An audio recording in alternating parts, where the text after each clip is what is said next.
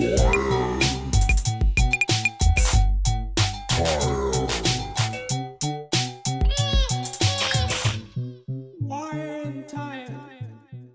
んにちはワイヤード編集部の松永です、えー、ワイヤードのポッドキャスト新番組ワイヤードタイヤードウィズドスモノスをお送りしてまいります、えーこの番組では気鋭のヒップホップグループドスモノスのメンバーソーシットさんと、えータイタンさんとともに毎回ゲストを迎えまして世の中のワクワクするもの退屈するもの、えーつまりワイヤードなものタイヤードなものっていうのを、まあ、あれこれ語っていくようなポッドキャスト番組になっております、えー今回第1回目の特別ゲストとしまして映画監督の三宅翔さんとともにお送りしていきたいと思います。お三方よろしくお願いします。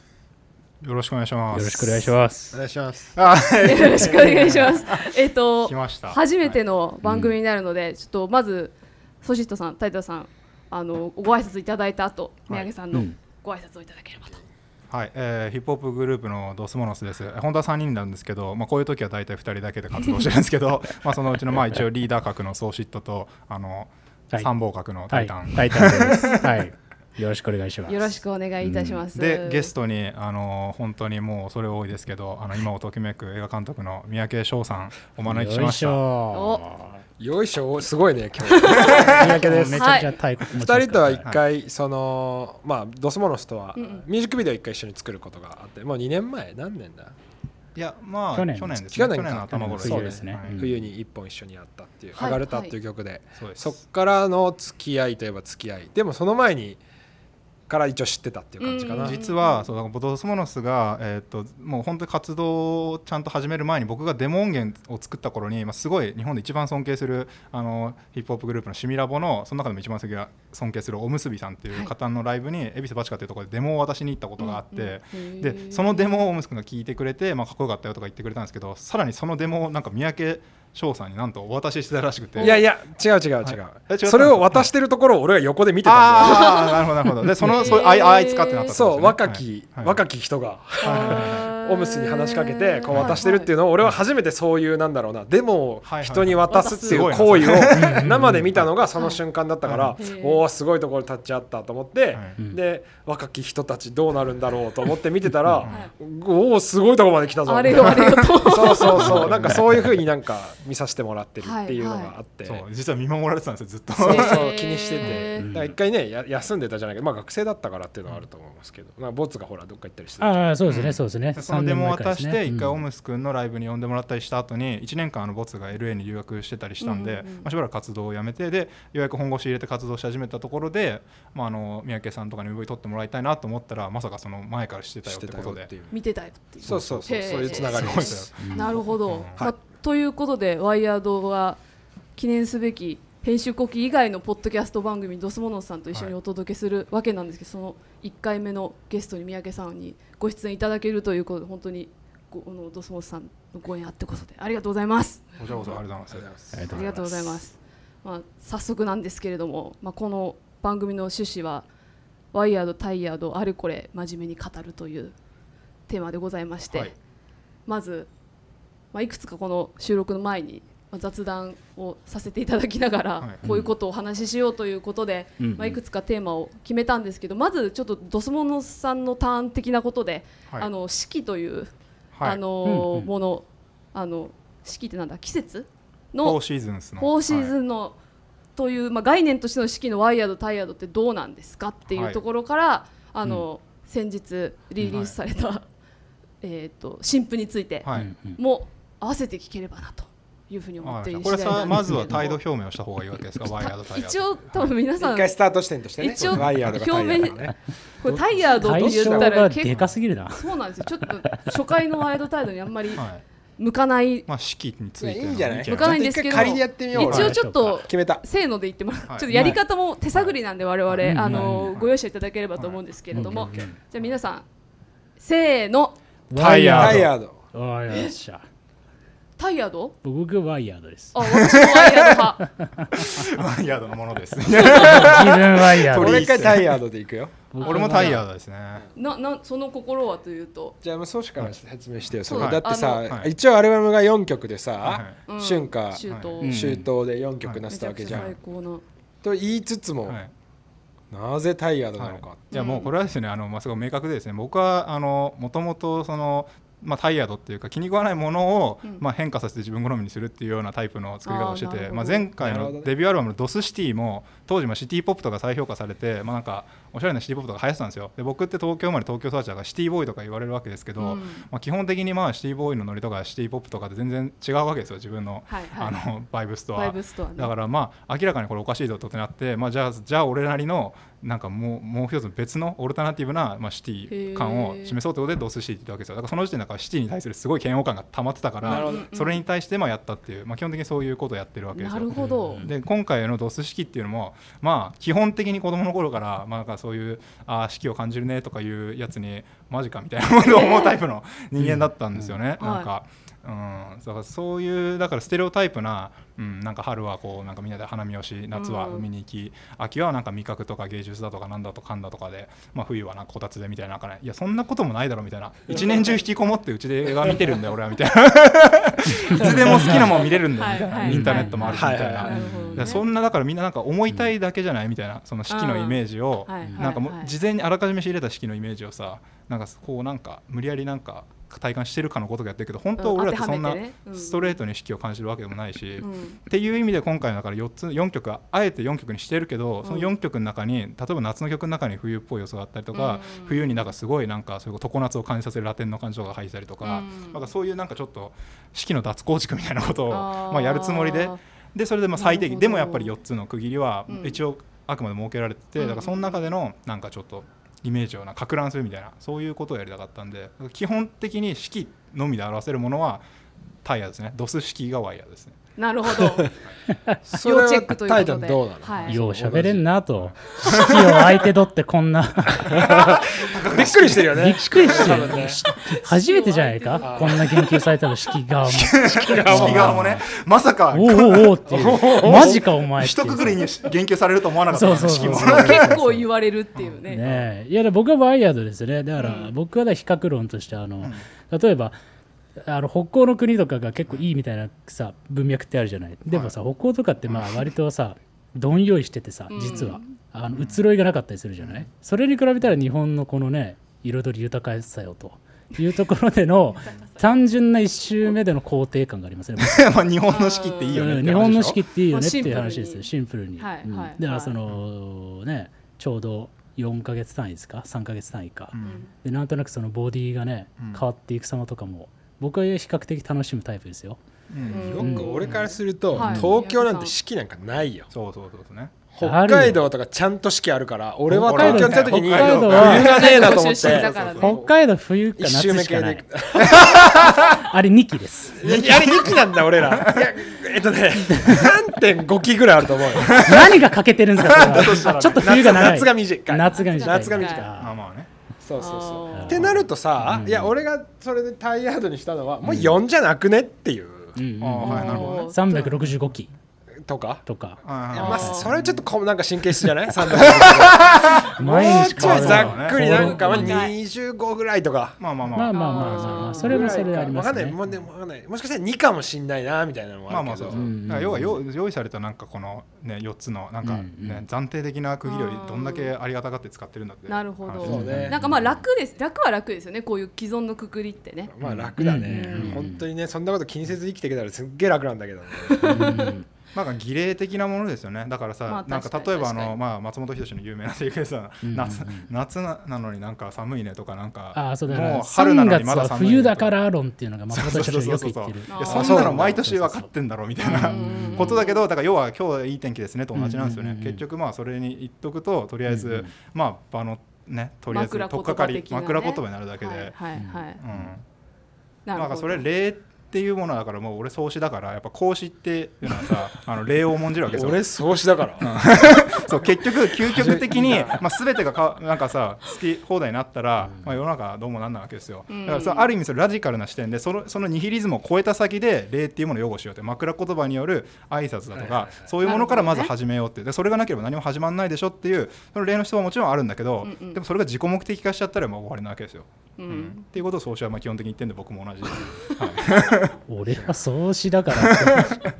って単純に今年春かん春なかったしさ夏もうん。なかなか始まんないじゃん、そうですね。梅雨が長引いてるんですね。まあそもそもね、うん。なんかそんないけないですねビーチなんかね。まあワイヤード的に言うと地球温暖化とかやっぱあるんで四季っていつまであるのか問題とかもやっぱあるっちゃありますよね。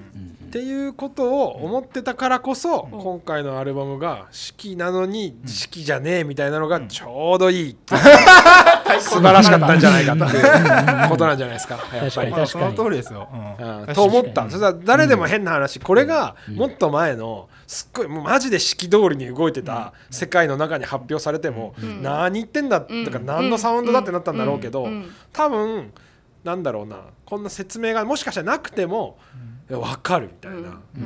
ことになったのかなってるのかもね、と思った、でもこ思うなう本当にそうでするねなんか一応してこれが、あ夏っぽいわっていう感じじゃ本当にない作品じゃないですか、だからなんかそこのこうなんだろうこの当てはめることの当てはめるという行為のうん。気持ち悪さと、あとはもうこう地球全体の動き的なうん。仕切ってないよね、みたいなのの気持ち悪さと。うん。素晴らしいですね。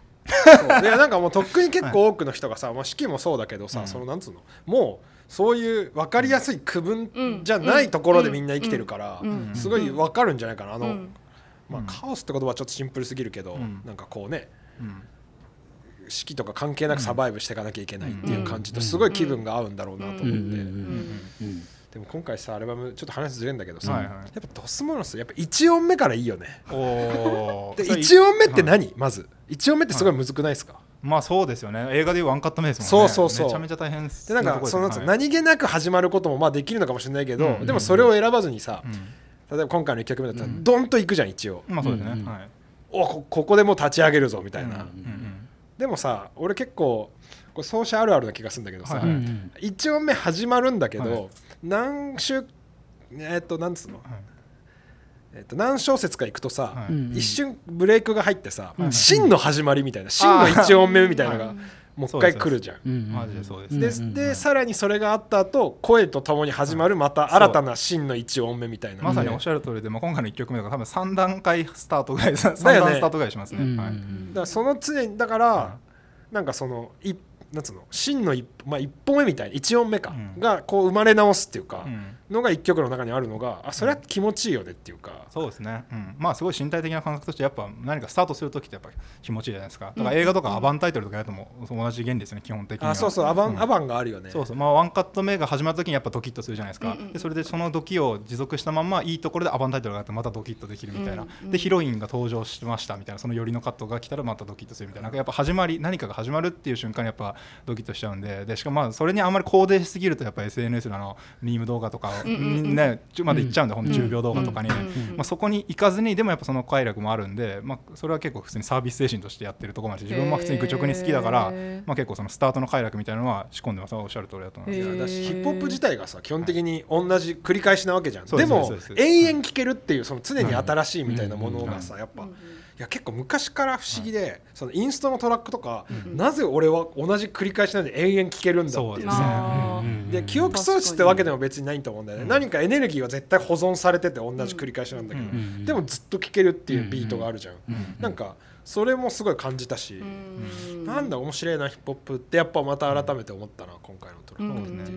う感じしました、いや本当ヒップホップとかって本当ワンループでいいんですよ。もう本当素晴らしいワンループあったらもうそれ聞いてるだけで気持ちいいんですよね、うん。だからそのスタートした時の快楽っていうのはある意味そのワンループの時間の快楽を知ってる人がある意味先取りするようなところなんですよね、うん。だからこういう音が始まると、あこれからこの快楽の時間が待ってるっていうのが一定のなんかイメージが先になんか先取り的に快楽として訪れるんですよね。だからそれをなある意味曲の中に何回も仕込んじゃうっていう感じですね。だからそれが仕込まれ続けてるよね。そうそうめっちゃ仕込込んでます。だからその、うん。だからある意味その他リスナーのなんか潜在的な記憶を利用してだからその鳴ってない音を想像させるからさ先の展開、うんうん。先の待ってる気持ちいい時間っていうのを想像させる、まあ、前儀みたいなうん。感じで本当にそういう感じで作ってますね。うん。はい。いやそうそう。なんか映画のさっきソシが例えてくれたけど、はい。なんかいい映画のオープニングからタイトルまでがはい。めっちゃいろんなものが繰り返されてる感じ。うんうん。うんうんうんやっぱ、うん、そう思うな。でもそこのタイトルダサかったらさズコーってなるわけじゃん、ね。だから相当自信がないとさあのブレイク入った後のドンっていうさ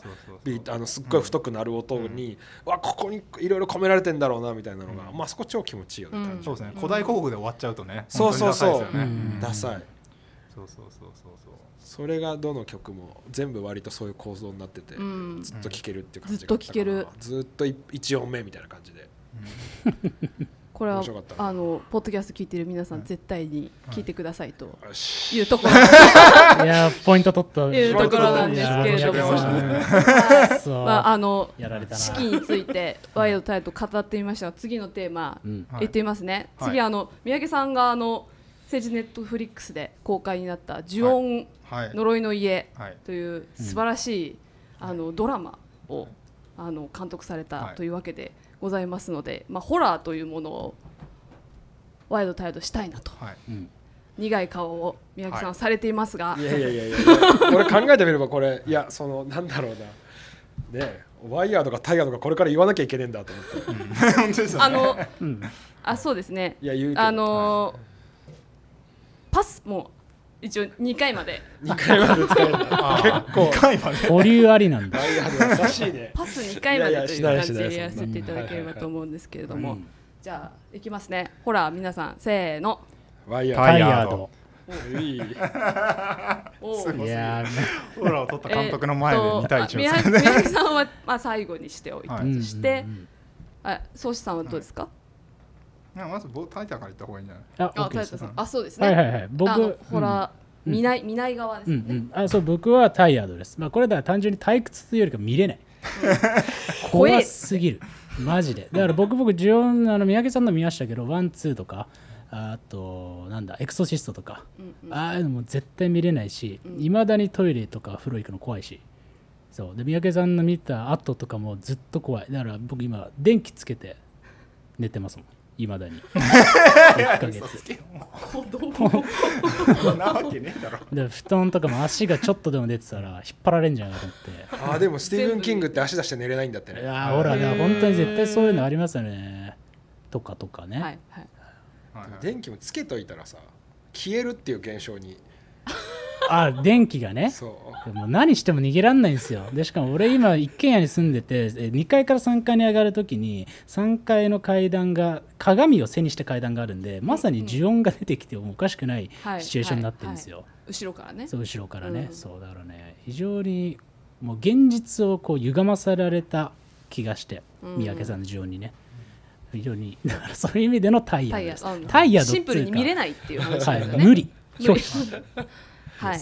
ということでございますが、ソシートさんは、はい。まあ、ホラー自体はジャンルとして僕もすごい人生のある地域においてすごい楽しんだんですけど、うんうん。まあ、今になってみるとなんか一通りの役目を終えた感があるかなみたいなところがあるっていう意味でのタイヤですね。だから、まあ、恐怖っていうもの自体がまず面白さのあのジャンルとしてですね、えー、と例えばその不条理なものとか、うん。あの論理で説明できないなんか記憶だ大いなる記憶だとか自分個を超えたその歴史性とか土着的なそこにあるなんか、まあ、それが呪いというふうに、まあ、メタファーとして出てきたりもするけど、うん。そういうものをあの論理じゃなくてか手触りをつかむために人はやっぱ恐怖みたいなものとかあと恥だとか、うん。そういうもものでもってなんか記憶していくんですよね。なんかその記述不可能なものを。うんうんでそういう意味でのなんかあの役割がすごいあると思うんですよね。だからそれを、えーとまあ、積極的に映画っていう作品の中でも取り入れていくっていう試みが多分90年代とかめちゃめちゃあの盛んですごい面白かったと思うんですよ。だからそういうのすごい一通り楽しんだんですけどなんかまあそういうなんかつかみどころのないものを恐怖っていうものであの捉えようっていうのはなんか一通り分かった感じがするんで僕はもうそれはそんなに、まあそのさっきの普通のさっきに怖いっていうのとはちょっと別の意味で、うんあのうん。まあ怖いっていうものを一回乗り越えた後でその価値を大体確かめた後でいうとそんなに別にそこにその課題評価しなくてもいいかなっていう時期に来てる気はします、ね。だからなんか三宅翔さんの呪音はなんかホラーっていうジャンルとはまた別の全然違うところであの普通に面白いなって思ったところがいっぱいあったっていう、とりあえずそういう感じですね。うん。よかったです。ありがとうございます。ということで次の話題にいやいやいやいやいや。逃げ逃げず絶対逃がさない。あそう。ま あホラーに対あする態度表明を。そうだよねホラーね。いや俺も怖がりだからさ。のそうです。いろんなこうインタビューで、ホラーあんま見るのそうちょっと言い過ぎたけどそう基本的にはそう怖がりなんですよ、うん。はいだから「はい。タイタン」の言う感じはすごいよくわかるっていうか、まあ、最近ちょっといろいろなんかいろんなことに諦めつつあるから、うん。うんまあ昔ほどはい、うわ死ぬっていう恐怖に対して、まあでもしょうがないかって思えるようになってきつつあるから、うん。うん。うん。撮りながらもやっぱ作品をは怖かったんですか？いやまあ怖いと思わないでやばいなと思って。あーなるほどそのそのスイッチを消さないようにしてたって感じかな、うん。まあ、ずっとねそれを送っ送ることも多分できるし、ね。ある種それも必要なことだと思ったから、うん。なんだろうな。そうねなんかその恐怖感みたいなものの、まあ、基本的には俺はオフって生きてるって。うん。でオフっていうかもう絶対オンに入れないと思ってたし、うん。でもなんかこういざいやなんかホラーとかってやってみて思ったのはもうさっきタイタンが言うようにもう完全拒否みたいなうん。風にするか、めちゃくちゃちゃんとやるかの二択だなって思ったの、なるほど、うん。中途半端にホラーに携わるのが一番良くねえだろうなとか、うん。一うん。番なんかうん。死にそうじゃん、うん。なんかだからある適切な距離の取り方っていうものが多分そのまあホラー映画っていうよりはなんか恐怖一般かな。とか世の中体の験的な。そう世の中のそのとんでもない不幸みたいなものでも何でもいいんだけどうん。なんかそういうものに対してはえ完全に第三者だからってことで距離を完璧に取るかうん。第三者なりにどれだけちゃんと向き合うかみたいな。なるほど。な変な話中途半端な第三者のところでうにゃうにゃするのが一番やばいなと確かに思ってて。うん確かに。最初に死ぬキャラみたいな感じそううそうそうそう。そうだからなんかその恐怖もなんかそういうのでで01じゃないしなんていうのかな。うんうんうんうん。なんて言えばいいんだろうな。うんまあでもホラー映画怖いよね本当。三宅さんその撮影する前と後でホラーに対する態度って変わったんですか？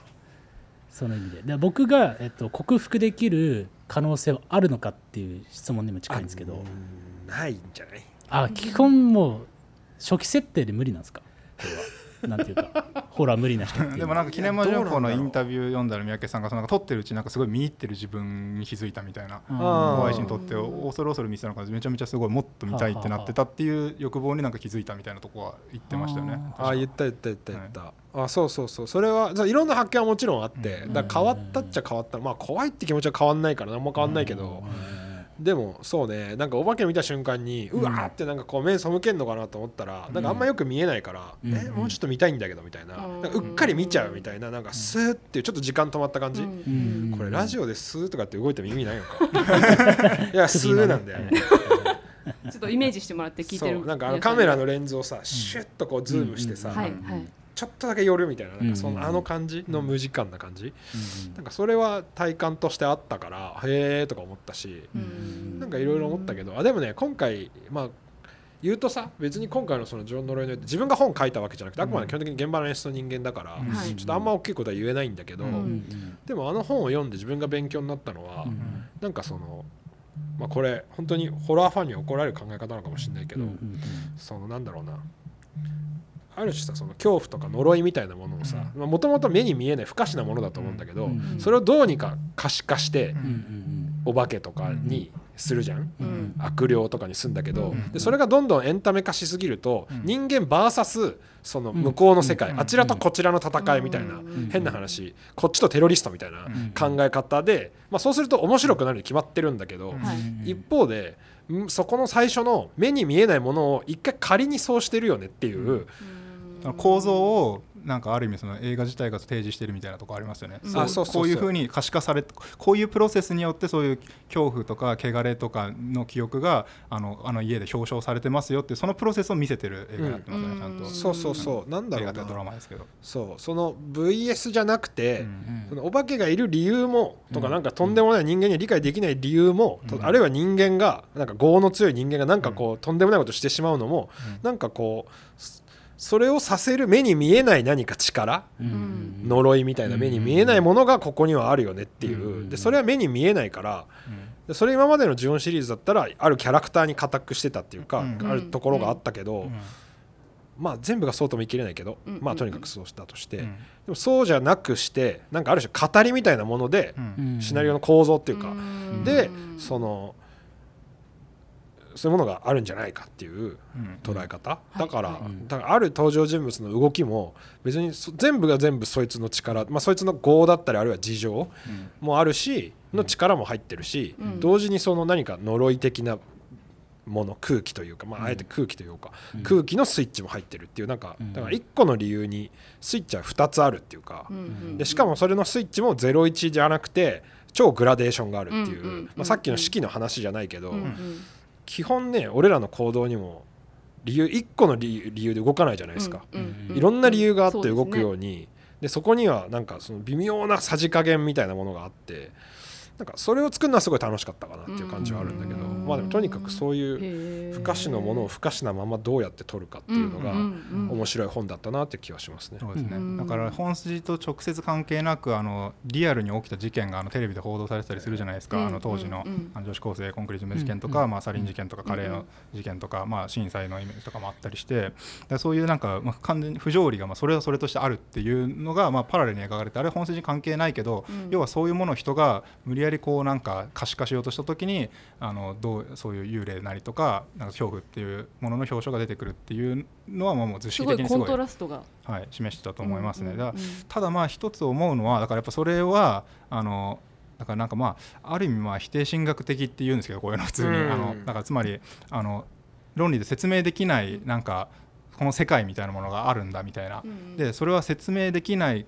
存在の証明もできないからこそだから俺らの論理を超えているんだってその逆説が発生しちゃうっていうか、はいはい。つまり俺らの論理では語りきれないことがある。つまりそういうものがあるっていう話になってるんですよ。う。んうん。説明はできないのにあるみたいな、うん。でもそれを指さすことっていうのはそれこそやっぱ90年代とかにそういう臨界点に達したと思うんですよそういうあのものが、ね。まさに、うん。それを、まあ、ささっき言った文脈で言うと、まあ、かなりまあ黒沢清さんとかもやってたと思うしそういう意味での大きな枠組みでの役目をなんか一通りやったんじゃないかなみたいな、うん。それをその時代にまた舞台を移して現代のネットフリックスでこうやり直すっていうのは、まあまあ、ある意味新古典主義じゃないけど、うんうんうん。みたいな感じはした。だでもその代わり三宅翔さんの演出はすごい面白くて、うん。やっぱり三宅さんのやっぱ本一番俺すごい好きな作品って意外とあのあのーあれですね無言日記とかでだから要は何にも筋も何もないんだけど、まあ、日記のように撮りためた映像ででこう画面の中の人が左から右にこう行っと次のカットで全然関係ないその人とはまた別の物体とかがなんか同じ運動をこう継続していたりとかそういうなんか画面内のこう運動をなんか本当超植物的に捉えていく時のやっぱ目線がすごいしかもその長さとかのパッケージングのセンスもすごい絶妙で、うん。いわゆるなんか映像アートとかでそういうことやる人いっぱいいるんですけど、まあ、変に長ったらしかったりして見てらんなかったりするわけですよ美術館で上映してるやつって。で三宅さんやっぱヒップホップ感覚っていうか現代の音楽の尺の感覚がすごい上がってるから、うんうんそういうコンセプチュアルなことやっててもすごいいい尺にちゃんとカットが入ってくるみたいなのはうん無劇映画でも生かされてるし、うんなんかそういうところがまあ俺は本当に好きなんで今回の「ジオン」なんかも一番面白かったのはやっぱり1話とかでこの廊下の後ろにいる掃除のおばちゃんがあまた出てきたなとか、うんでその会話してる切り返したらその話してる後ろにあこのくらいの距離で通行人が通ってたんだみたいなことがパッて見えたりする時のあの呼吸がまあすごい好き、うん。だからあれは幽霊が出てくる時より一層そいっむしろそういうのにもういちいちハッとしたっていう意味で僕はジオンめちゃめちゃ面白かったんですけど毎カット毎カット楽しんですけどはい。大きな枠組みでのホラーっていうののなんか否定神学的システムみたいなものはまあ別にそこまでうん。今更そこに置いて過大評価しなくてもタイヤードってことですもんね。っていう感じですね。なるほどはいなるほど 俺が喋る場合 無理だろ。それも無理だいやいやいやまあね。でも怖いよね。怖いっすね。まあまあでも怖いよねっていうのはあるけどね。まあで三宅さんで聞きたかったのは、僕そのクリーチャー系は全く怖くないですよ。だからテキサスチェーンソー、まあ、あれクリーチャー系っていうか分かんないけどうん13日は金曜日とか、あんなの別にへっちゃらなんですよ。あんなの、何の実害もないっていうか。うん。でそれと呪音とか、まあ、リングとかほの暗水の底からとかうん。なんか現実とリンクしてる感が半端ないやつで自分のその肌に触れてる感がやばいやつっうん。てあるじゃないですか、うん。なんか大きく二分すると、うん。三宅さんどっちもダメな人なんですか？どっちもダメだね。ゾンビは可愛いじゃないですかだって。ゾンビ？いや別に頼んで見たらいけやっぱすげえなと思って。あうん。もう全然いけんじゃんって大抵思うんだけど、うんうんうん。やっぱ見る前のこのなんつうの？好んでいこうとは思わないみそたいな。う。っていうぐらいもううんって感じですね僕は 本当に。普通にでもそそれもすごいですね。うん。こそう宗志君とか。俺だって小学校の時とかになんか無理やりこう見せてうんなんか慣れちゃったのはそれはある意味もったいなかったのかもしれないかなあそう。でちょっと俺が宗志に聞きたいのは、うん。怖いものに対して耐久性がある人間が怖い映画とかを見て、面白がってるポイントっていうのは、果たしてどこなんだろうかっていう、まあさっき言ったようなところだね。うん。構造的に面白いなみたいな結構そういう感じになっちゃもった。からう視点がう。ん多分 2, 二段階ぐらいメタなんですよね多分あの現場で怖がってる我々まあだしまあ頭で分かっててもうんやっぱりそのちょっとやっぱりゾクッとする感覚とかあったりしてだからうん。だから頭で思ってることと体の反応がちょっと違ったりする。でもそういう楽しみもあるよね。なるほどね、うん。頭で分かっててもうんおってなっちゃうみたいな感じのこととか。奏者幽霊はいる派なの、うんすごい小学生みたいな質問だけど。幽霊は別にあのいあの別にそのもちろんさっき存在証明できないから、うん存在論的に言うと否定神学的にいるとか議論になるけど、ん別に俺それいるって言ったところで別にあんま意味ないと思ってて、うん、そんなに別にいるとかいないとか言わなくていいみたいな感じがタイタンはどっち？俺はいると思うんですだから俺は小学校の深夜には泊まれない。病院とかも絶対で廃病院とかも行けないし心霊スポット。見えたりはしないんだよね見たこともないし触ったこともないし。あ なんか幽霊がいるかどうかみたいな抽象的な話に答えはなくてだからこの心霊写真はうん合ってるかどうかっていうのとかがあってやっぱ心霊写真とかほとんどがやっぱ工学的なあのバグによって生まれてるものじゃないですか。あそうだね。だからドスモノスもバグテーマだけど、やっぱバグっていうものがなんかあの何か認証化された時に幽霊とかになるわけですよね。だからだからまあそれもカメラっていうメディアにはそれ特有の心霊現象が起きるし今インターネットの世界ではあの陰謀論とかめっちゃ流行ってるじゃないですか、うん。昔だったらテレビって一方的に押し付けられたメディアだったんだけどもっと裏側が検索で知れるネットっていう環境になるとなんかあこんな事実があったんだみたいな感じで、まあ、それ昔の心霊現象とほとんど同じ欲望を満たしてると思うんですけど、うん。あこんな世の中には真実があったのかって思いたい人の欲望を投影しているものが、まあ、基本的に陰謀論とかオカルトの、まあ、今の現代版だと思うんですけど、うんうんそのメディアにの中のなんか伝達ミスとかバグによって、まあ、結構そういうものが出てきてるんじゃないかなっていうのは大体思います、俺でも俺はうん。どっちかというとウェットな人間だなって自分が思うんだけど、はい。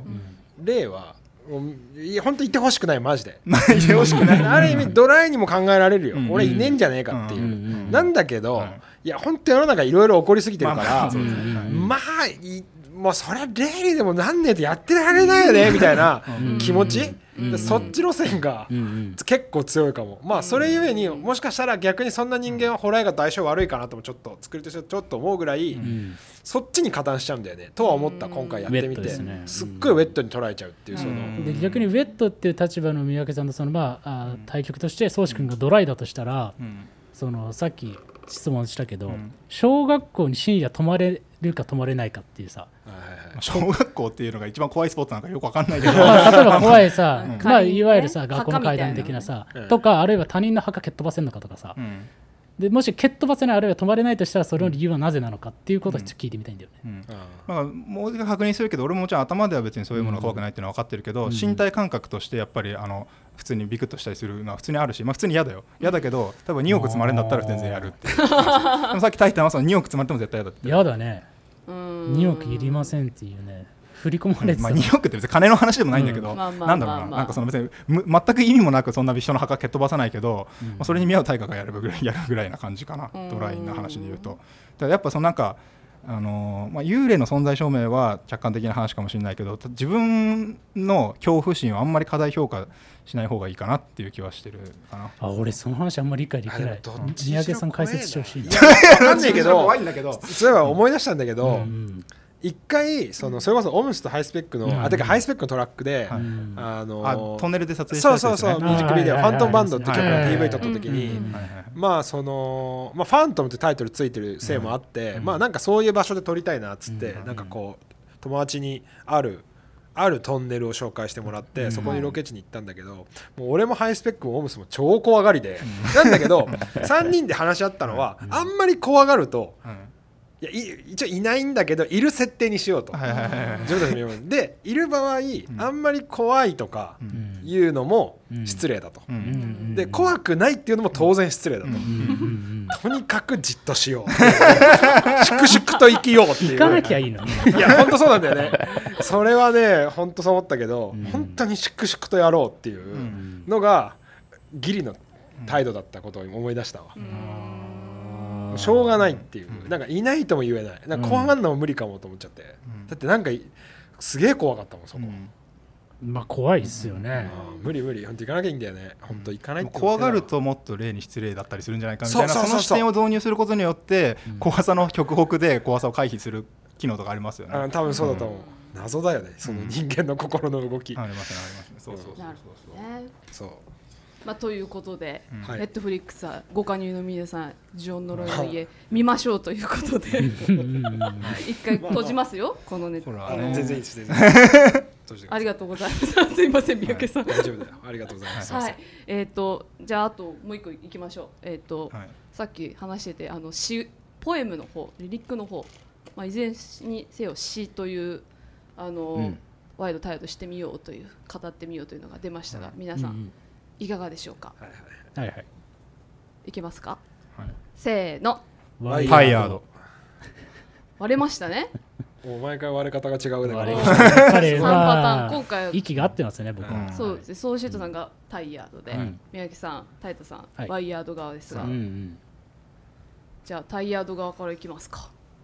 はいいやまあ基本的にあんまり僕詩とかを面白いなと思うことはそんなないっていうだけなんですけど。結構基本スタンスだよねそれはね、まあ普通に3文読んでる方がまああの、うん。肌に合ってるますね、うんうんなんか宗師がよく言ってるのは、批評の方が快楽が単純であるみたいなことをよく言ってるよね、うんうん、そうですね。まあそんなにだからやっぱり人に興味ないだけなのかもしれない。そんなに人のフォーマットにあんま乗る気がないのかもしれない。だから普通に散文とか普通に人に伝わるような文章ってまあうん決まってるじゃないですか。うんうんだからまあその情報をせさーって摂取してまあそれ相応の快楽があるわけですけど、うんやっぱりそのさっきまさにそのこういうことにしようっていう感じのあったじゃないですか。こういうルールを共有しましょうみたいな。あのぱ式の時そうそうそうそう、はいはいはいそこのなんか楽しみがなんかまあその楽しみの価値をだから本当さっきも例っていう言葉で説明したけどまあある程度理解した上でなんかそれは別にって感じがするんですよね。なるほど。うん。だからもう僕はもう全然3分でいいじゃんって感じがしますね。はい別に詩とかそう短歌しあと音楽のその3分が詩とか短歌に似てしまう瞬間だってあるわけじゃないですか。うん。うん。うん。そっちを評価すれば十分かなみたいな。そう知ってて領域を別に守らなくてもいいかなみたいな。ほう。ドスモノスのなんかその詩を書くにあたっても結構インタビューとかで、基本的には言葉なんて究極どうでもいいっていう立場を取るよね宗師は、おー。音楽の方が上位概念みたいな。なるほどんかなるほど。んて。サウンドで分かってほしいみたいうんうんうん。なことを言ってるイメーージはありますね。ジはい。宗師君はそうですね。詩はだからそれこそ言葉っていう人間が一番使いこなしてるはずとか一日常で欠かせないあのメディアじゃないですか。音とか映像とかって、まあ、なくたって生きていけるわけですよ、最近ののそんな感じだから。だから言葉っていうその意味伝達のものを表現に転用してしまうというなんかそのイカ作用誰でも感じれるイカ作用みたいなのが多分一番なんかそのツイッターとか詩が面白がれる、まあ、一番の根本的な理由だと思うんですけど見慣れてるものをあの見え方を反転させちゃうみたいな。うんうん。でその価値はまあ分かるけどでもやっぱり普通にだから人間と全く無関係な空気の振動だけでやってる方がまあ純粋に美かなみたいな感じがしますね。以下とかじゃなくて普通に純粋に美みたいな音楽うんなるほどなるほどね。宮城さんいかがですか？詩うん。えっとねいや別になんだろうな。苦手っちゃ苦手だし、うんうん。そんなに読んでも来てない。いうんうん。やまあ読んでる方なのかな。どうなんだろうな。えっとわかった。えっと完全に感動したことはまだないんですよ。うん。例えば映画だったら完全に自分がうん。ノックアウトされた経験はある、ヒップホップもある、はい。詩はまだないんだけど、うん。もしかしたらされるかもしれないなって気がしていて、はいはい詩に、はいまあ、それは現代詩でもいいしもしかしたら俳句かもしれないし短歌でもいいかもしれないんだけど、うん。なんかこうされたいみたいな感じ、まあロマン主義ですよねあーほとんど。そうねなのかな？わかんないけど、まあまあまあ。でもなんかその言葉で、まあ、文字読むのはすごい好きだから、うんうんうんまあ、別にそうはっきり言って何でもいいんだけど文字だったら。でもなんかこう詩にあるなんかこうそのルールの中でいろんな人がこういろいろやってきた。しかも人類の作ってきた芸術の中で異常に歴史があるから、うん。その蓄積みたいなものはもうちょっと知りたいなと思っていて、うん。すごくない？だって昔の人とかなんかなんかあったら詩読んでんだよ。ううん。ん。すごくない？恋人が死んだ時にねひねってますもんね、うん。とかさ。何なのその精神力って思いますよ、ね。はい。タイタさんどうですか？僕はまあ短歌とか C とか C かと言われるもの大好きなんで、うん。もう普通に結構ワイヤードですけどうん。なんでまあ結構理由はありますけど、まあ結構、えー一つは今っぽく言うなら、もう僕パンチラインみたいなもの僕ラッパー業やってたりしますけど、うん。パンチラインみたいなものに対しての懐疑的な、うん。えー視点は結構あって、はいはい。まあ、ラッパーにしてもそうだけどそんなにコンパクトに言い切れねえだろみたいなことをそれっぽく言い切ってるのを称賛されたりする。だから僕フリースタイルとか嫌いなんですけど基本的にうんね。とかあとまああとまあ最近だとそのやはりなんですかねビジネス形が割とまあパンチラインをはいはいはい。残してメディアに見出しを残すじゃないですか、はいはい。でその仕草が良しとされるけれど、うんうん本当にそうかっていう、うん。その視点を明らかに俺らは見忘れ忘れてしまってると、うん。みたいなことは結構思ってるのででそれを補完する装置として死とか、まあ、C かは僕は機能するんじゃないかと普通に思ったりする。っていうのが一つと、まあ、あともう一つはなんか彼らの視点あなんかあの人たちってやっぱ17文字の中とか短歌の人とかね、に、えー自分なりの視点を込めなきゃいけないから、なんか単純に僕らが眼球1個だとしたらあの人たちその眼球がもう顕微鏡レベルになってるって世の中の見え方の解像度っていうか、うんうんうんでそれはやっぱり、まあ、驚異的だなと思ったりするうんんですよね。でやっぱねその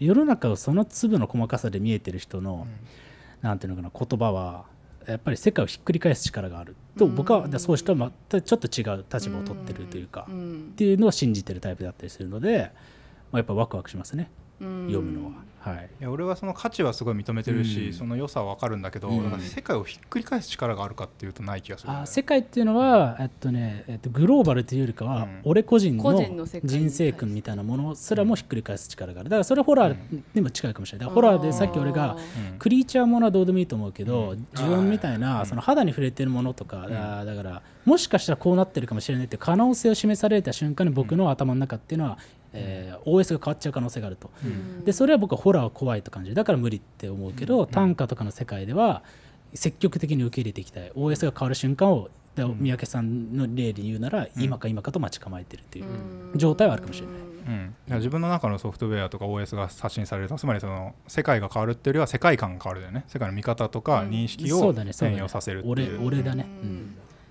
なるほど。でも私あの、この自粛的な期間ですごい詩集ばっか読んでたんですけど、うん。っていうのも、うんうんまあ、SNS もほとんどやってないし、うん。まあ、自分の仕事の原稿とかもちろん読むんですけど、何も読みたくなくなっちゃって文字情報がすごい多いじゃないですか、うん。普段。あのネットニュースとかもあるし、うんなんかその言葉のプロたちが作ったこの短い文章ってやっぱすごいパワーがあるというか、うん。まあ、プロフェッショナル性が高いなと思ってすごい読んでいたものの、うんうん。ねみたいな。おすすめの詩を教えてください。おすすまあ私はあのさっきあのちょっと言いましたけど佐々木さん大好きなので「はい。あの世界は美しいと」っていう詩集の本がございますが、あのん。全編美しいんですけれども、うん。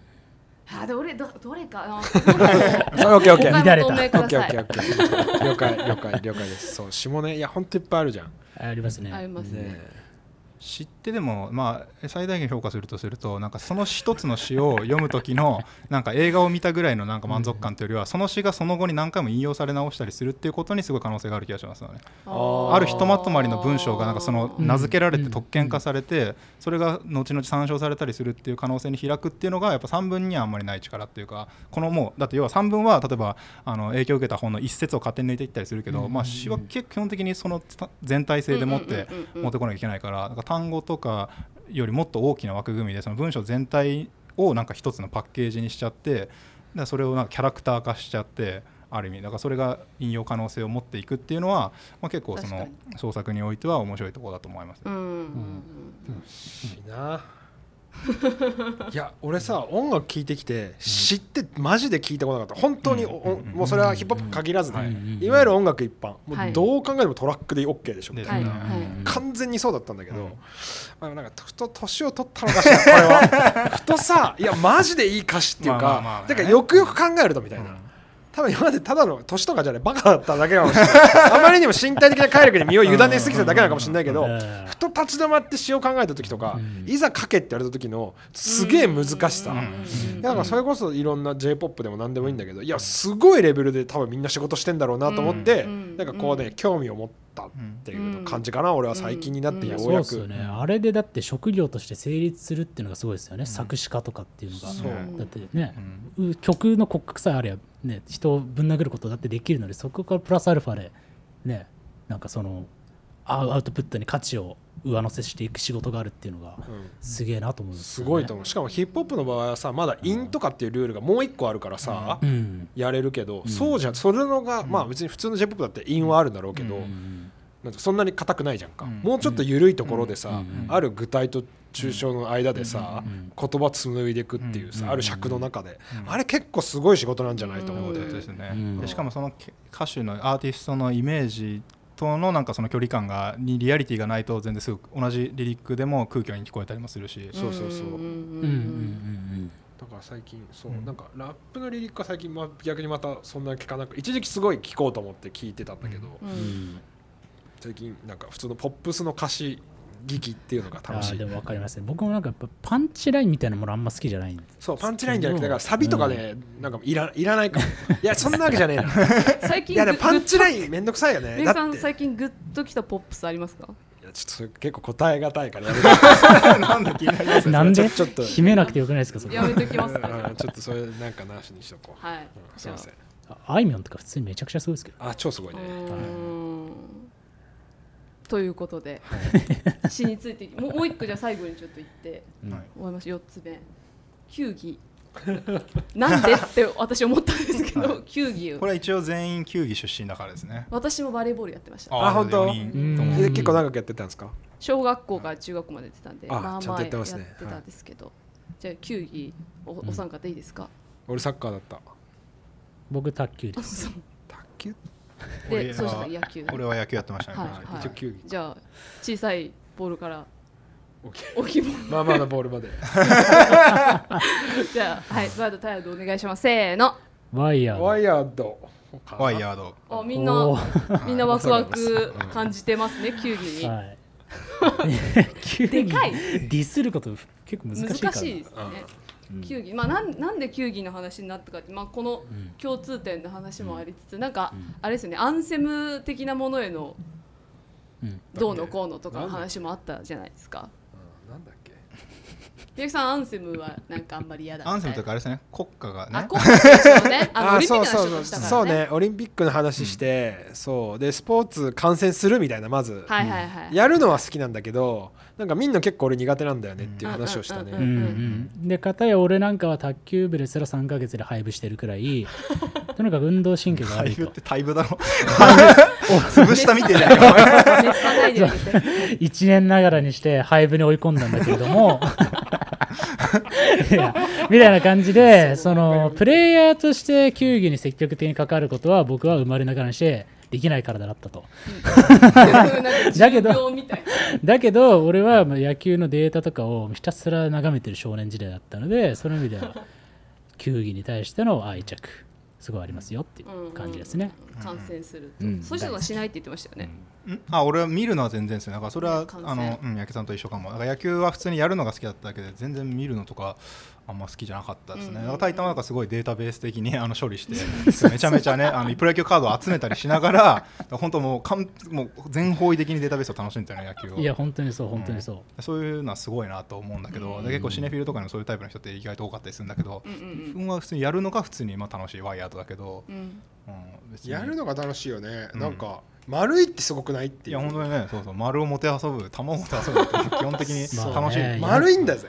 いやもう丸にそんなに萌えを感じるのは分かんないけど野球とかはその白球っていうね、わずか1キロにも満たないものをあんな大の大人がくんずほぐれつでね、追いかけ回してんのは奇妙な世界だなっていうのもね。あそれは思うね。いまだに白球ですよ、ね大の大人でうん、すげえトレーニング重ねた人たちが そうそうそうそう一個かま球がさどっかに入ったとかでさ、そう。大泣きしてたりするわけでしょ。なんだこれっていう。マウンドで泣いてんすよ。そう、うん何それって。思それに泣くんだけど俺は。まあまあでもそれはまあドラマの部分だから関係ないんだけど、いやなんか結局丸い丸だから面白いんですよ。でもやっぱりその丸をでサッカーだったら足蹴りであれを追いかけるわけじゃないですか。そうですよ。で野球だったら打ったり、うんね、補給したり。丸いのを丸いので打ってますからねま まあ確かに。丸っていうものはなんかやっぱり人間の本能に根ざした何かこうほ捕獲したいみたいなのに根ざしてるんですかね。球体かもしれない。球体。丸。あれが確かに三角だったらなんか滑稽ですもんね。そう。まあアメフトとかラグビーはねちょっとボールの形があー。確かにね、楕円形で。でも円ですよね。うんほら式みたいな話だよ。丸 丸い変換してるっていうそうそう。ところにね。円円だから。丸だからさ。あそうそうそうそそううそうそう。ね、ハンマー投げとかもすごいよね。室伏みたいなあの意味が意味が分かんない。史上最強球技なんか。史上最強の男なんであれででお金もらうの？すごくない？まあ球どう考えても球技でしょ。陸上競技ではないんだ。玉技だ。もんね一応そうか。確かにす確かに。ごいな。それに青春をかけて、ね。いやすごいよある人はね。うん30代とかまで現役としてうん。それに命をかけるわけですもんね。うん。スポーツ選手はなんか年を取るほどにスポーツ選手の凄さってすごい分かってくる気がするんですよね、なんかそう。うん。それだけを球を白い球を追い続けるみたいなことって、うん。うん。で私にはできないなみたいな。うんまあ別にまあね人生かけなくても普通にやるのが楽しいっていうそうですね。感じですよね。うん。これどこに話持ってこうとしてたんだっけ？ないですよ。そうか。出別にないのか。口ない。まあ、という感じでね。うん すいません、時間もあれですか？だいぶおあの1時間ぐらいあいい感じなの？お話しさせていただいて、うわそうなんですね。すごい、はい。なんかおまけでもう一個ぐらいで話したいな。おもあ いいよいいよアドリブでいきましょう。なんかさっなんかき。ぶち込んで。俺は三宅さんが SF とかについてどう思ってるのか私知りたいあそうワイヤード最新号 SF あ SF ねそうそうそう。SF どう思うんですか？じゃあ SF でやりますか一回。あいやお願いしていいですか、はい。いや、それワイヤードだよ。言っちゃった。言っちゃった。せーの。ワイタイヤード。あ。ワイヤード。割れた。新しい割れ方だまた、これタイヤードっていう人かっこいい感じになってない？それなんでタイヤードなの、タイヤード側がこれかっこいいんだよな毎回、まあ、僕確かに。だから、S、僕はこれは知性の足りなさなんです。僕は一重に。かっこよくないです。僕 SF という物語を理解できないんですよ。あそう。はい。僕タイタンとか名乗っててこれタイタンっていうのは土星の第六衛星っていう、まあ、結構そのね、うん。コスモ感のある言タイタンの葉から幼女っていうね。そうタイタンの幼女、そう系だよねそうボネガットから取ってるんですけど実のところ SF っていうものに対しての親和性は全くないっていうか体が受け付けないですね。SF だから僕「スター・ウォーズ」とかも、まあ、義務教育的に見ましたけど、うんうん。まああれも基礎だからなんじゃいと。うん、そう基礎教養科目なんであれは、うん。だからなんじゃい。よっぽど君の鳥が歌える見た方が、うん。僕の人生に。僕の人生にとっては豊かな、はい、刺激でしたね。って感じです。そうで僕は本当にに知性が足りないです。単純になるほどなるほど、なるほどっていうのもあなんかれですいやでも不適されてるみたいになったけど。でも私もこの号作って SF についていろいろ勉強するまでうん。SF 一回も読んだことなかったあだからですね僕はちょっと近いかもしれないですね、でも松永さんと。まあいいろいろあの、うん。この前のポッドキャストでも話したんですけど、うん。あのハラリの本を、はい。うんうん。わ私言われるのはハラリ結構好きで、うん本読んだ時に、はい。あのうん。SF を一つ彼が語っている章があってその、はい。SF は21世紀、ホ21モデウス世紀後のホモデウスにあ21レッスンズを読んだんですけあどあの、まあ、いろいろねうんうんうん。章立てされている中で、その SF っていうのはその、まあ、唯一その芸術面でもすごく秀でてるものだみたいな話をしているわけですよ。で、うんまあ、我々ワイヤードにいてもそうですけど、うん。別に科学技術の文献とか全然読めないし難しいし、うんうん。でもその SF っていう作品を、まあ、うんドラえもんもそうですけど、うん。通じてその技術に対して自分で消化をしていくわけじゃないですか、うんまあ、そのきっかけを与えてくれるっていうその作品にこの作品がうんぬんというよりもその社会的な位置づけとしてすごく素晴らしいなっていうふうに思えたんですね。この号を作って勉強させてもらいながら。ので SF をそんなに嫌わないでっていう。う ん過去の自分に対してもえ読んだ？最近。いやいやいやいや。いテッやドちゃんいぶきとか読んだ？読みましたよあいぶきとかだからうん宗師とかうんが三体とか。ねねおすすめしてくれたけど3体とかもね。そミュージカルうでもちょっとねやっぱ手出せないっすね。はい。なとっかかりが分かんないですね。ワイヤード側のお二方うん。聞きたいです。だから僕プレゼンンしてほしいですねいや2つぐらいあってはいはい、俺が SF まあそんなにいい読者じゃない全然なんかいつもいい読者になりたいと思いながらもうん。なんつうの追っつかないな本当にいつまで行っても追いつかないって感じもするし、なんだろうな。あんまりその SF の今の地図みたいなものがちょっと描けないから、なんだろうな。たまたま出会ったものについてでしか話せないけど、うんうん。でもなんだろうなやっぱ読む時にこうあなるほどねみたいなこう世の中に対するぼんやりしたものがこんな形で具体化されるんだっていう、うん。その興味なんかすごっみたいな、うんうんうん。面白い見たことないものがちゃんと具体化されてるっていうことと、うん。あと一方でなんかどっかにまあちょっと言うと分かんないけど素朴な人間的なものうん。うん。の物語みたいなもの、ある種の素朴さみたいなものがうん。どっかに同時にあるっていうのが、うん。なんかねうんそれが結局愛だよねじゃないけど、うんうんうんうん。分かんないけど。でもその未来をまあ、描いたり、ね。テッドちゃんの落としどころとかめっちゃそうですね。そうそうあテクノロジー描くても結局その人間のことが結局すごい浮き彫りになってくるのが SF だったりしますよね。そのあそうそうそう。人間性というかそうそうそう。の内面の部分というか、そうそうそう、うん。なまあそこにきっとねさ作家たちのなんかある種のいや素朴すぎるだろうとかさ、うん。いろんな多分ラインが多分本当に微妙なディテールがあると思うから、うん。そこにちょっと深入りできないんだけど、うん。でもなんかねその両方はすごいやっぱ結局面白いなと思っていて、だからたまにつまんないだから失敗する SF はすごいディテールが面白いんだけどもともとの人間観があまりにも退屈だったりすると、うん。いやそれはしいいよ別にって。だったら現実のもっと豊かで複雑なもの読みたいよって思っちゃうし、なんだろうな。その辺塩梅は楽しいよね。でまだ分かんないからすなんかいろいろ読みたいと思ってうんはいる、特に今ほらねどんどん変わっていく時だから、うん。ちょっと誰が本当予言の書を今探してるよって感じかな。まあ別に SF にその役割があるのか知らないけど。でワイド最新号、まあ、のハラリとかそういうね。SF プロトタイピングであの皆さん各著名な作家さんがあのコロナ後の世界っていうのを起点に、うん。あの作品を編んでいってくれている。マジでたっのた数ヶ月でこのアウトプットができるってことに俺はびっくりした。いや本当に読ませてもらってあ。なんかアホみたいなこと言ってるけどなんていうんですか生意気なこと言ってるけど編集すごい長にすぐ面白かったな。伝えます。すげえなと思って。僕もこの最新号の上田さんのはすごい面白かったです、うはい。なんかやっぱなんかその人間に到達してるものに対しては面白いと思って。僕なんかちょちょっとと脱線しちゃうんですけど、うん。スタートアップとかのテクノロジーの進化とか僕めちゃくちゃ好きなんですよ追うのが。単純にでもそこでも単純にテクノロジーの進化を面白がってるというよりかはその後に変わる人間の社会の変化みたいなことに対して僕は興味があるだけで、うん。だから人間がどう変わるんだろうみたいなことに対して興味があるだけで、テクノロジーそのものに対しては全く興味がない、うん。って感じなんですよね。なるほどはねソジさんどうですか？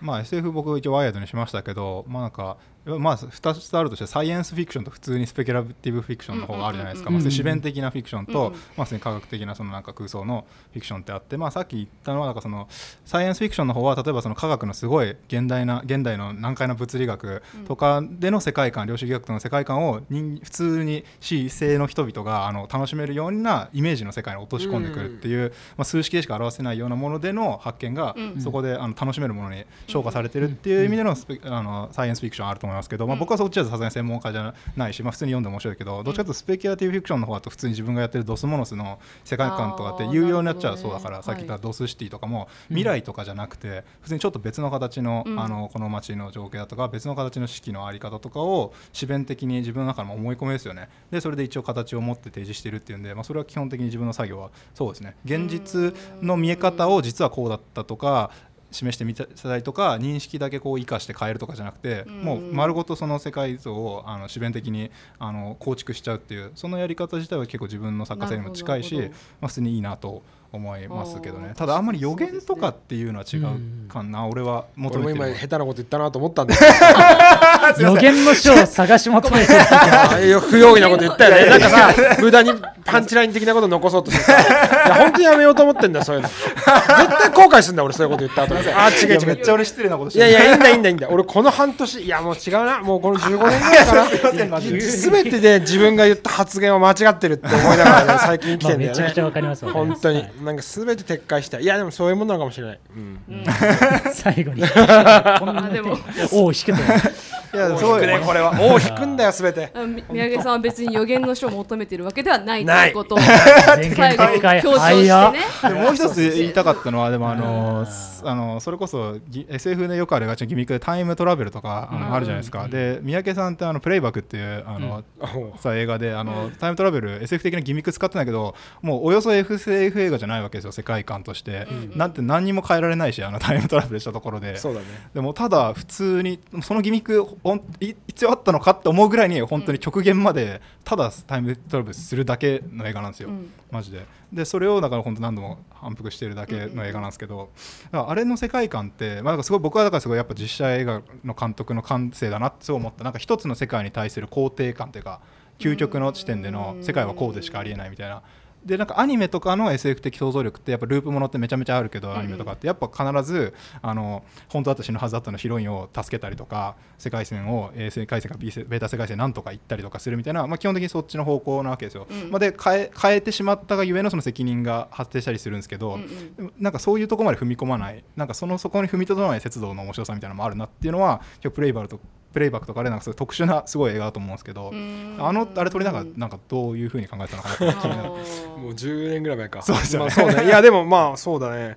いやでももう写真とか映画みたいなもの自体がもはやもうタイムトラベルっていうかさあるだけでもうなんかうん。複製された瞬間にさはい。同じ時空じゃないものがそこに存在、ね。要するに2つの時空がそこに存在してるから、でそれって何みたいな。うんことは思うしまあでもどうだろうな。あの辺もそうだしプレイバックもそうだし他の映画もそうだけど俺の場合はそのトニー・スコットの「デジャブ」にいろんなインスパイア元があるっていうか、うんあれとともに映画とか世の中についてずっと考えてるっていう感じが本当にあるから そうそうそうそうそう。だからいやいつかね本当ねトニー・スコット論というかデジャブ論というかなんか、まあトニー・スコット論っていうと違うんだよな、トニー・スコットの映画を見ながら考えたことっていうものをね、ちょっと発表しなきゃなとは思ってんだけど、おういや今までそれは自分の作品でやったある程度はいしてたとは思うんだけど、うん。そう文字にもしてみたいんだけどね、でうん。うん。まあ、トニー・スコット本当面白いですよ。うん。いやそうですね。ね。いやだからなんかその三宅さんの感覚ですごいなんかやっぱすごい実写映画にすごい合ってるなと思うのは例えば実写映画で、まあ、ファイトクラブとかで、なんかずっとこう写実的に描かれたシーンが実はこれ妄想でしたってなるとめっちゃ冷めるじゃないですか、うん。やっぱりそまあれそのそうそうそう。時点でやっぱその映画っていうメディアをあんま信用してないっていうか、うんうんうんうんのその心臓なんかあんまり多分まあそれはまあデビッド・フィンチャーとかはそれはその広告映像畑の人なりのその映像感覚とかあって面白いのは十分認めるけどなんかちょっと違うじゃないですか、うん。やっぱそのうんまあ、まずそこに映ってもらったものはまず一つの現実であるっていうなんかそこから出発しないとなんかまあどうとでもできるってそれだとやっぱアニメ的想像力に近づいちゃうんだけどでそうならないところにやっぱ実写映画のまあ不自由さと面白さがまああるのは間違いなくて三宅さんとかはだからまあだから今最近すそういう映画への信念みたいなものを持ち続けてる観客ってかなり少ないと思うんだけどでもやっぱりそこから始めなきゃいけないだろうなみたいなのはやっぱ思うんですよね。いやーだっていまだに思うよね。そんな多分何年か撮ってるけど一番最初に初めてビデオカメラで何か撮った時の驚きっていうかさうん「え何これ?」みたいなさどういうことなんだろうっていうのはそれはずっと続いてるから、うん。まあ、そこにとどまり続けてるって感じもありますけど。いいですね。どんくさいんですよ。はい。なんか呪音であの呪音ね。あのなんか窓を叩き割るとかあるじゃないですか。うん。あれなんか映画のスクリーンみたいになってますよね。あやべ、うん。叩き割る。あれさなんかそのあれしかもなんか自分がその過去まあそこでやられたその部屋のなんうんうん。うんかところでまた別の字が映されてるわけだから、まあ、それを叩き割るっていうなんかイメージがなんかすごいなんかトラウマ映画克服みたいななんか イメージだなと思って。あのそれこそ高橋さんのあの昔女優霊っていうはいはいはい映画とかまさにそのなんか見てしまったなんか映画がトラウマになってるっていうなんかそれを壊すみたいなモチーフがなんかすごい面白かったなと思いましたね。それは後でオフラインで答えるわ。もうあやべって言ってますけど というところで、はい。あの、三宅さん、あの初回お付き合いいただきましてありがとうございました。い。やワイヤードーワイヤードヤード誌は結構ずっと読んでたから嬉しいですありがとうございました。ありがとうございます。あの引き続きワイヤード本編雑誌などの方でもまたはい。お世話になれればと思いつつ、記念すべきワイヤードタイド with ドスモノス1回目、うん。この辺りで失礼できればと思いますので、はい皆さんありがとうございました。ありがとうございまお疲れした。様でしたお疲れ様でした。